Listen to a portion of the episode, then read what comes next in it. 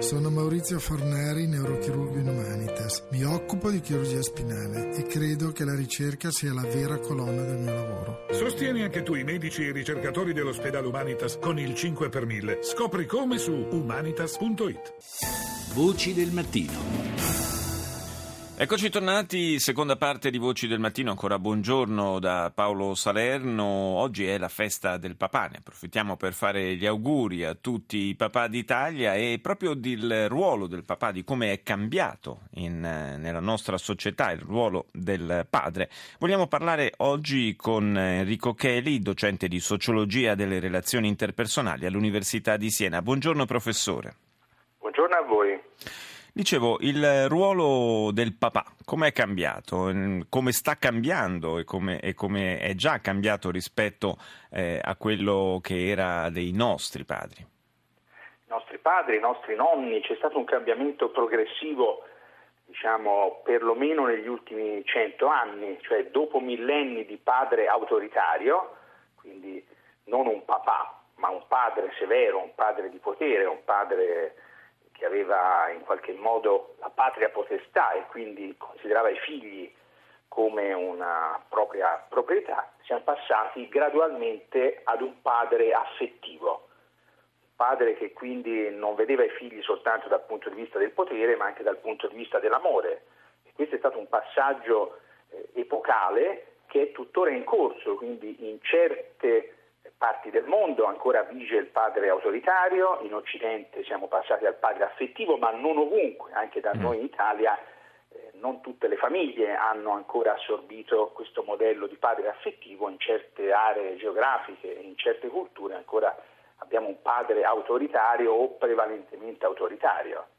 Questo nuovo tipo di rapporto tra padre e figlio, io lo dico, lo dico da padre, insomma, eh, ci offre anche grandi gioie, grandi e meravigliose sensazioni, però nasconde anche qualche tranello, qualche, eh, qualche rischio.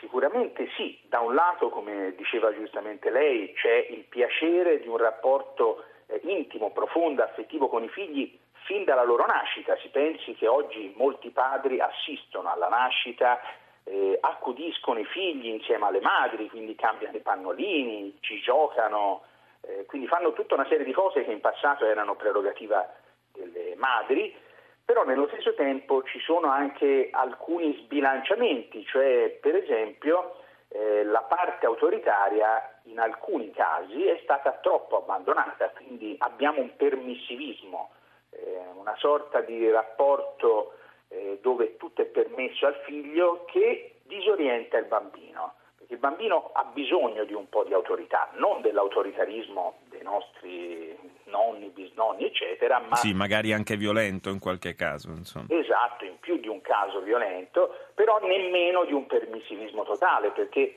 ha bisogno di confini. I confini danno sicurezza al bambino, quindi delle regole chiare, certe, magari morbide ma ferme. Questo purtroppo eh, ancora la maggior parte dei padri e delle famiglie in genere non è in grado di farlo perché il passaggio è stato da un estremo all'altro, come spesso accade. No? Adesso bisogna risintonizzare un po' eh, diciamo questo, queste due variabili, da un lato l'autorità, dall'altra la permissività e portarci su una posizione mediana che è sempre quella migliore. E anche la più difficile peraltro da, eh, da mettere a punto in qualche modo perché eh, è molto più facile arroccarsi su posizioni estreme come spesso accade nella vita. Senta, rispetto al passato, il gap generazionale inevitabile che c'è eh, per motivi proprio anagrafici tra padri e figli, secondo lei è aumentato o si è ridotto? C'è una maggiore, una maggiore, un maggiore sforzo di comprensione?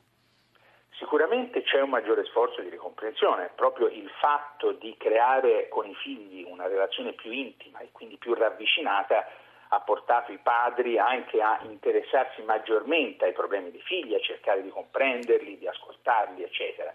Eh, su certi piani, eh, ovviamente, essendo eh, il cambiamento sociale velocissimo nella nostra epoca, eh, abbiamo sicuramente un gap generazionale marcato, quindi da un lato i padri sono più disponibili ma la velocità del cambiamento è maggiore, quindi il gap ahimè rimane.